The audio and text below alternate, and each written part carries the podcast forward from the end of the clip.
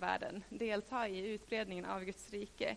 Jakob skriver i sitt brev, mycket mäktig och verksam är en rättfärdig människas bön. Alltså en människa som är förlåten.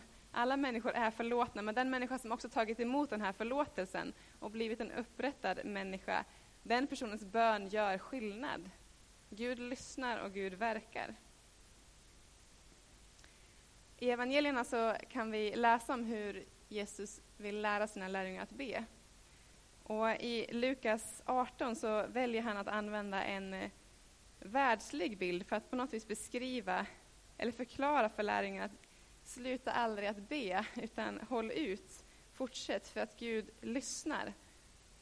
Jag läser från Lukas 18, 1-7. Han gav dem en liknelse för att lära dem att alltid be och inte ge upp. I en stad fanns en domare som varken fruktade Gud eller brydde sig om människor. I samma stad fanns en änka, och hon kom gång på gång till honom och sa, låt mig få ut av min motpart vad jag har rätt till. Till en början ville han inte, men sen, sen tänkte han, inte för att jag fruktar Gud eller bryr mig om människor, men så besvärlig som den där änkan är ska jag låta henne få ut vad hon har rätt till, annars pinar hon livet ur mig med, med sitt springande. Och Herren sa, där hör ni vad en orättfärdig domare säger. Ska då inte Gud låta sina utvalda få sin rätt när de ropar till honom dag och natt? Ska han låta dem, skulle han låta dem vänta? Gud lyssnar och våra ord till honom gör skillnad. Vi har också berättelsen i Gamla testamentet eh, om den här bönen som, som Abraham ber för människorna, de rättfärdiga i staden Sodom. Jag läser från Första Mosebok, kapitel 18, vers 16 33. Männen bröt upp och såg nu ner över Sodom. Abraham följde dem ett stycke på vägen. Herren tänkte, varför ska jag dölja för Abraham vad jag ämnar göra? Abraham ska ju bli ett stort folk, ett mäktigt folk, och alla på jorden ska önska sig den välsignelse som han har fått. Ja, jag har utvalt honom för att hans barn och efterkommande ska lyda hans befallningar och hålla sig till Herren, Herrens vägar och göra vad som är rätt och vad som är rättfärdigt. Då ska det gå uppfyllelse som Herren hade lovat Abraham. Och Herren sa, klagoropet från Sodom och Gomorra är starkt och deras synd är svår, mycket svår. Jag går ner och ser efter om de verkligen har handlat så illa som det verkar av klagoropen från staden, det rop som har trängt fram till mig. Om det inte är så måste jag få veta det. Männen gick vidare till Sodom, men Abraham stod kvar inför Herren. Och Abraham vände sig till Herren och sa, ska du verkligen förinta den rättfärdige tillsammans med den orättfärdige? Kanske finns det 50 rättfärdiga i staden. Skulle du då verkligen förinta den istället för att skona den för de 50 rättfärdiga skull som bor där? Så kan du inte göra. Döda den rättfärdige tillsammans med den orättfärdige så att det går den rättfärdige på samma sätt som den orättfärdige. Så kan du inte göra. Ska inte den som är hela jordens domare göra vad som är rätt? Han går verkligen, talar verkligen emot Gud här. Herren sa, om jag finner 50 rättfärdiga i Sodom ska jag för deras skull skona hela staden. Abraham fortsatte, jag dristar mig att tala en gång till, Herre. Herre som är av jord och stoft. Kanske fattas det fem för att det ska bli 50 rättfärdiga. Ska du då förgöra hela, stadien, hela staden för dessa fem människors skull? Herren svarade, om jag finner 45 ska jag inte förgöra den. Ännu en gång tog Abraham till orda, kanske finns där 40.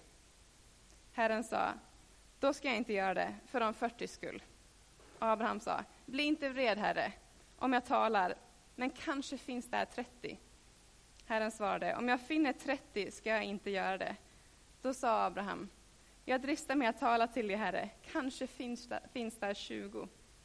Herren svarade, då ska jag inte förgöra staden för de 20 skull.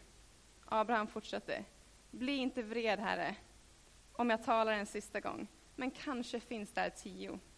Herren svarade, då ska jag inte förgöra staden för de tio skull. Abraham utmanar Gud tydligt och klart, rakt ut. Han säger till Gud, men du kan inte göra så. Han talar om för Gud att det här är inte, du, du kan inte göra så. Och försöker övertala honom att att skona människorna och Gud lyssnar. Abrahams ord påverkar faktiskt Gud så att han ändrar sin plan och det han har tänkt att göra. Gud har hela historien och hela framtiden i sin hand, men samtidigt lyssnar han på våra ord och han låter sig påverkas av våra böner. Att vi nu går in i en vecka inför Gud, det handlar inte om att vi ska försöka hitta former för hur vi ska be eller att vi ska skärpa oss i vår bönerutin eller någonting sånt. Utan att vi går in i en vecka inför Gud, det handlar ju om att vi längtar efter mer av Gud. Vi längtar efter mer av Gud i våra egna liv. Vi längtar efter mer av Guds vägledning i vår vardag. Vi längtar efter att Gud verkligen ska göra sitt verk i oss och runt omkring oss. I församlingen och här i Rimforsa. Vi längtar efter mer direkta tilltal från Gud rakt in i situationer vi befinner oss i. Och vi längtar efter mer av Guds vägledning för vår församling, för oss som församling. Det handlar inte om hur vi söker Gud, utan det handlar om att vi söker Gud. Och söker Gud, det gör vi ju ständigt. Vi ber, vi ber ständigt. Vi ber inte bara en vecka per år. Det är inte en aktivitet vi ägnar oss åt bara den här veckan. Vi ber enskilt, vi ber hemma, vi ber när vi är på språng. Vi ber tillsammans i olika former av konstellationer, vi ber i gudstjänsten och så vidare. Vi ber hela tiden under året. Så det är ingenting vi bara ägnar en vecka åt. Men att gemensamt rikta in fokuset tillsammans som församling under en vecka tror jag ändå gör skillnad. Det är väldigt gott att gemensamt liksom samlas kring den här längtan efter mer av Gud. Jag vill dela med mig av några exempel från Apostlagärningarna om hur den församlingen, eller de som hade kommit till tro då, sökte Gud för att liksom visa på hur, hur det kan fungera med bön eller när man kan be. Så. Eh, olika exempel på hur de första troende sökte Gud. Inledningsvis i Apostlagärningarna så beskriver Lukas, som har skrivit boken, eh, att Jesus efter sin uppståndelse, när han dött på korset, när han har uppstått på nytt, så var han tillsammans med lärjungarna i 40 dagar. Och det står att han talade med dem om Guds rike. Och han förklarar sen att de ska vänta i Jerusalem. De ska vänta på att få ta emot det som Fadern har lovat. De ska få ta emot helige Ande om bara några dagar. Och när lärjungarna då frågar, är det nu du ska upprätta Israel som ett kungarike? Så svarar han att Nej, men det är inte er sak att veta om tider och stunder. Men ni ska få kraft från den helige Ande och ni har ett uppdrag att utföra. Ni ska vittna om Jesus. Och efter det här så lämnar Jesus jorden med sin fysiska gestalt. Och lärjungarna de håller ihop, de som har kommit till tro, de håller ihop. Och de stannar, det beskrivs att de befinner sig i ett rum i Jerusalem där de samlas och de ber ständigt, står det.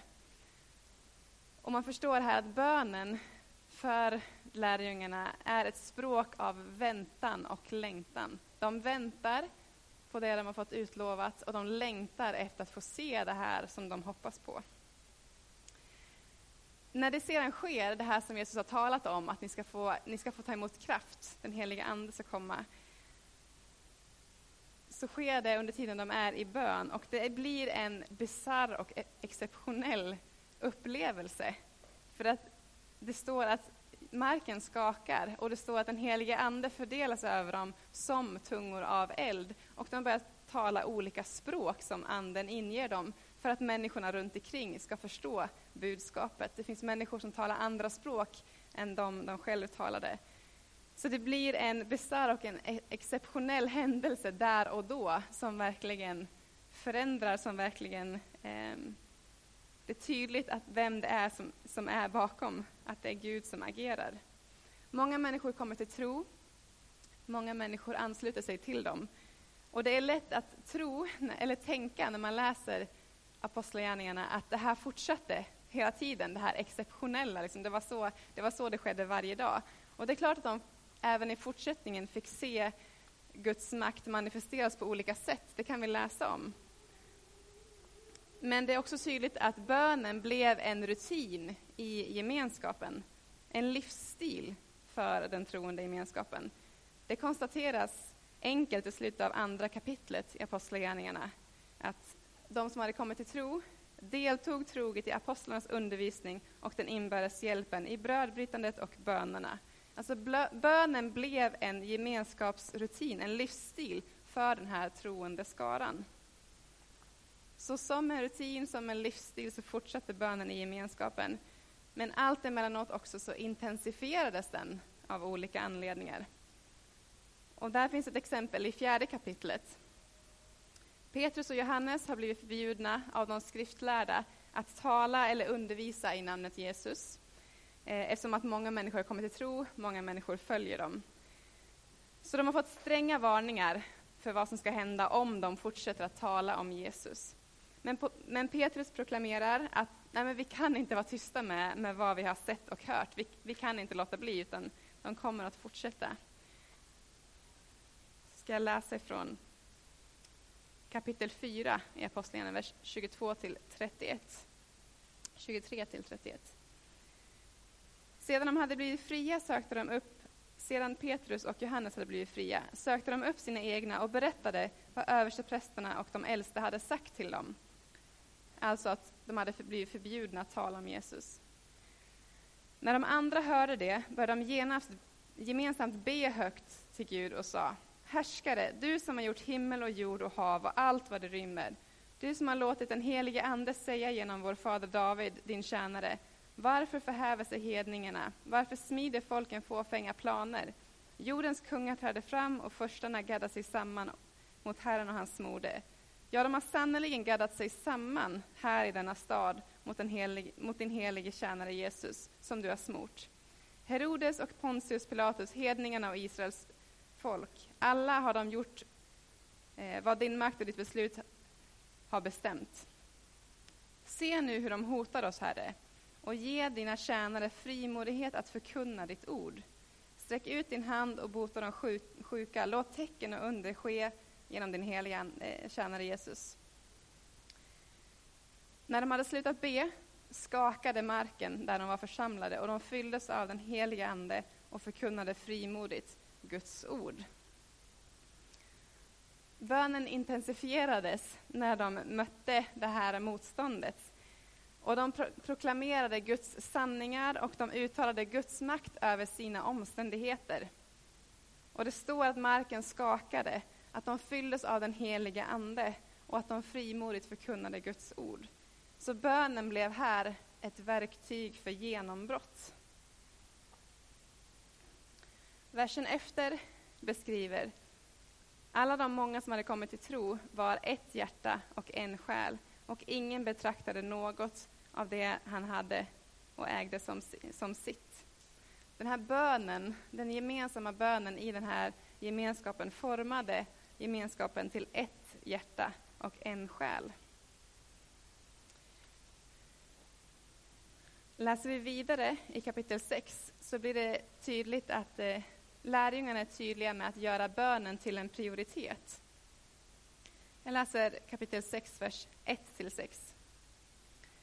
Vid denna tid, då lärjungarnas antal ständigt växte, började de grekisktalande judarna klaga över att de infödda judarna åsidosatte deras änkor vid den dagliga utspisningen. De tolv kallade samman alla lärjungarna och sa, det är inte riktigt att vi ska försumma Guds ord för att ordna med måltider. Nej, bröder, välj ut sju män bland er som har gott anseende och är fyllda av ande och vishet, så sätter vi dem till sådana uppgifter. Då kan vi själva ägna oss helt åt bön och ordets tjänst. Alla de församlade gillade förslaget och de valde Stefanos, en man fylld av tro och helig ande, Filippos, Prochoros, Nikanor, Timon, Panemas, Nik Nikolaus och en proselyt från Antiochia och förde dem fram till apostlarna och bad en bön och la sina händer på dem.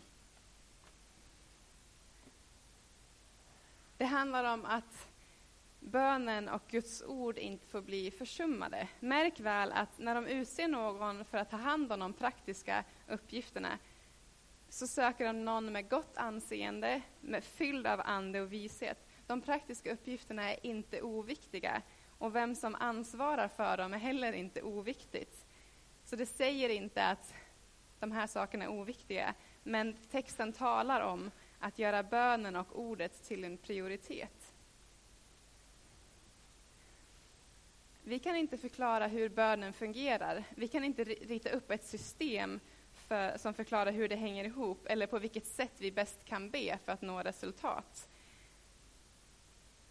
Men vi vet att vår bön gör skillnad och vi vet att Gud hör den och vi vet att Gud verkar genom den. Men ändå så har den helige Ande har så mycket bredare, så mycket vidare skala som man arbetar på än vi kan tänka oss. I Apostlagärningarnas tionde kapitel så beskrivs bönen ungefär som, som, hur den kan fungera som evangelisation. Hur bönen är en öppning för icke-troende människor. I tionde kapitlet berättas det om Cornelius, en from och gudsfruktig jude.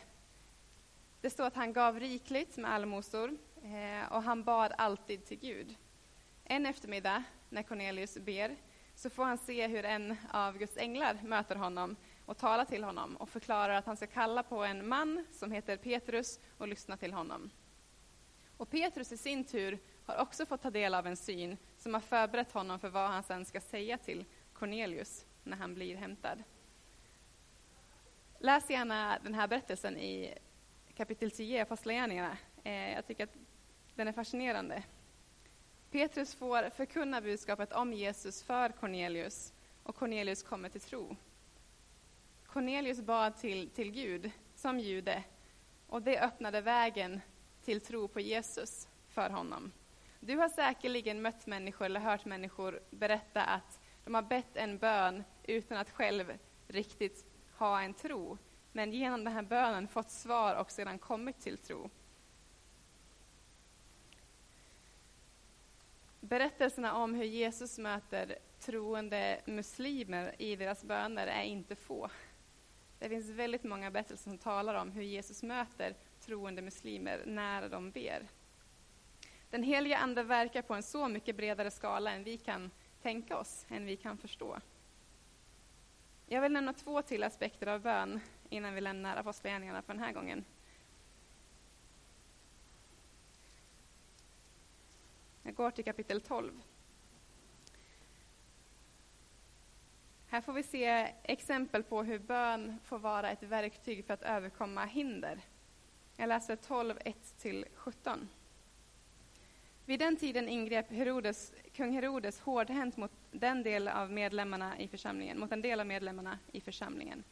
Han lät halshugga Jakob, Johannes bror, och när han såg hur judarna gillade detta fortsatte han och lät också gripa Petrus. Det hände under det osyrade brödets högtid. Efter arresteringen satte han honom i fängelse, bevakad av fyra vaktstyrkor om vardera fyra man, för att efter påsken ställa honom till svars inför folket. Petrus hölls alltså fången, och i församlingen bad man ivrigt till Gud för honom. Natten innan Herodes hade tänkt ställa honom inför rätta låg Petrus och sov mellan två soldater, bunden med två kedjor och utanför dörren fanns vakter som bevakade fängelset. Då stod plötsligt där en ängel från Herren, och ett ljussken fyllde rummet. Ängeln väckte Petrus med en stöt i sidan. Skynda dig upp, sa han. Och då föll kedjorna från Petrus händer. Ängeln fortsatte. Ta på dig bältet och sandalerna. Petrus lydde och ängeln sa, svep om dig manteln och följ mig. Petrus följde honom ut men han förstod inte att det var verkligt, det som skedde genom ängeln, utan trodde att det var en syn. De passerade en vaktpost och sedan en till och kom till järnporten som ledde ut till staden, och den öppnade sig för dem av sig själv. När de kom ut gick de gatan ner, och då försvann ängeln. Så snart Petrus hade sansat sig sa han, nu vet jag verkligen att Herren har skickat en ängel för att rädda mig ur Herodes händer undan allt som det judiska folket väntat sig. Och det beskrivs vidare hur han därefter söker upp de troende i staden eh, och uppmuntrar dem, möter dem och därefter går vidare. Församlingen, de, de troende i staden, bad för honom när han hade blivit tillfångatagen och Gud låter det här hindret överkommas. Eh, bönen får bli ett verktyg för att överkomma hinder. Och vi kan påminna oss, om, påminna oss om texten från kapitel 4, där de troende uttalade Guds sanningar och proklamerade Guds makt över omständigheterna som omgav dem. Så proklamation av sanning och djärv bön kan vara redskap för att överkomma hinder. Ett sista exempel för idag eh, på en aspekt som, eh, av bön finner vi i kapitel 13. Jag läser 1-4. I församlingen i Antiochia fanns dessa profeter och lärare. Barnabas, Symeon som kallades Niger, Lysios från Kyrene, Manaen som var, uppfostrad, som var uppfostrad tillsammans med tetrarken Herodes samt Saul. Medan de en gång höll gudstjänst och fastade sa den helige Ande till dem Avdela Barnabas och Saul för den uppgift som jag har kallat dem till. Efter fasta och bön lade de händerna på dem och skickade iväg dem. Dessa två, dessa båda, som alltså sändes ut av den helige Ande, for ner till Seleukia och därifrån seglade de vidare till Cypern. Två gånger i den här texten så poängteras det att det är den helige Ande som talar, det är den helige Ande som, som sänder ut.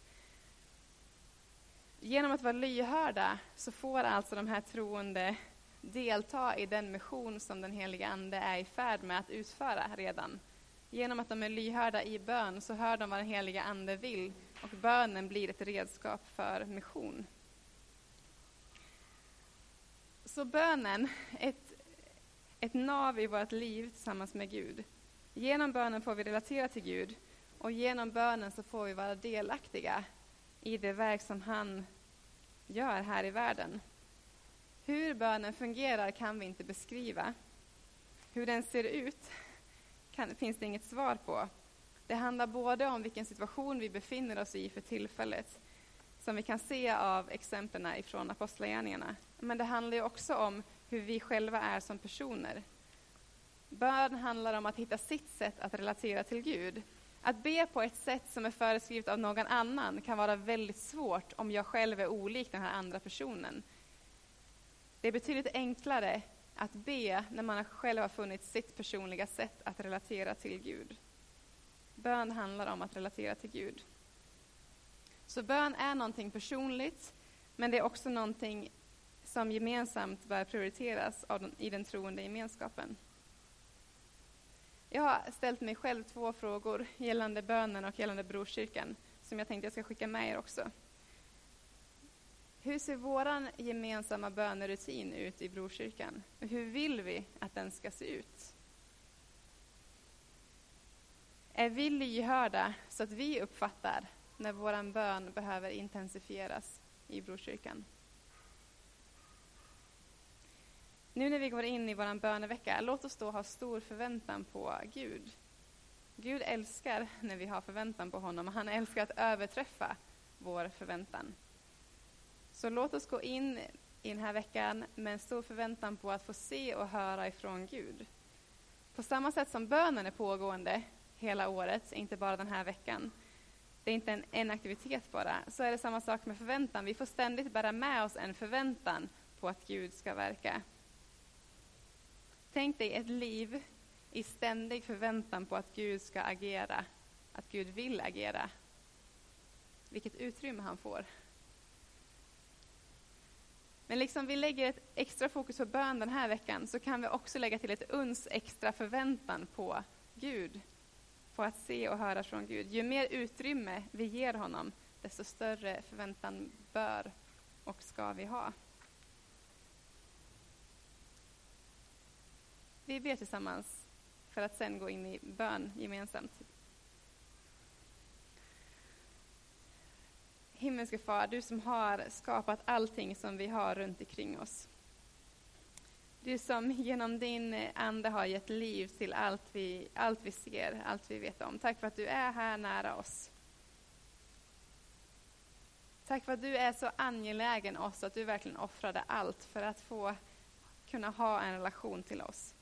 Tack för att vi har fått den nåden att vi verkligen får leva med dig idag och att vi får ha hoppet om ett evigt liv efter det här livet i din närhet. Tack för att vi får samlas på den här platsen idag som din församling. Att du är här mitt ibland oss och att du verkligen är huvudet för vår församling och att du är det centrum som vi får samlas runt omkring. Vi längtar efter dig och vi söker dig. Vi längtar efter att se mer av din makt och kraft manifesteras här i vår gemenskap här i Rimforsa. Vi längtar efter att fler ska få upptäcka den nåd som du, som du har för oss och att fler ska få uppleva hur sina liv blir förvandlade av dig. Kom och möt med oss här. Vi förvandlar våra hjärtan, förvandlar våra liv och låt oss få vara delaktiga i det du vill göra på den här platsen. Kom helige Ande.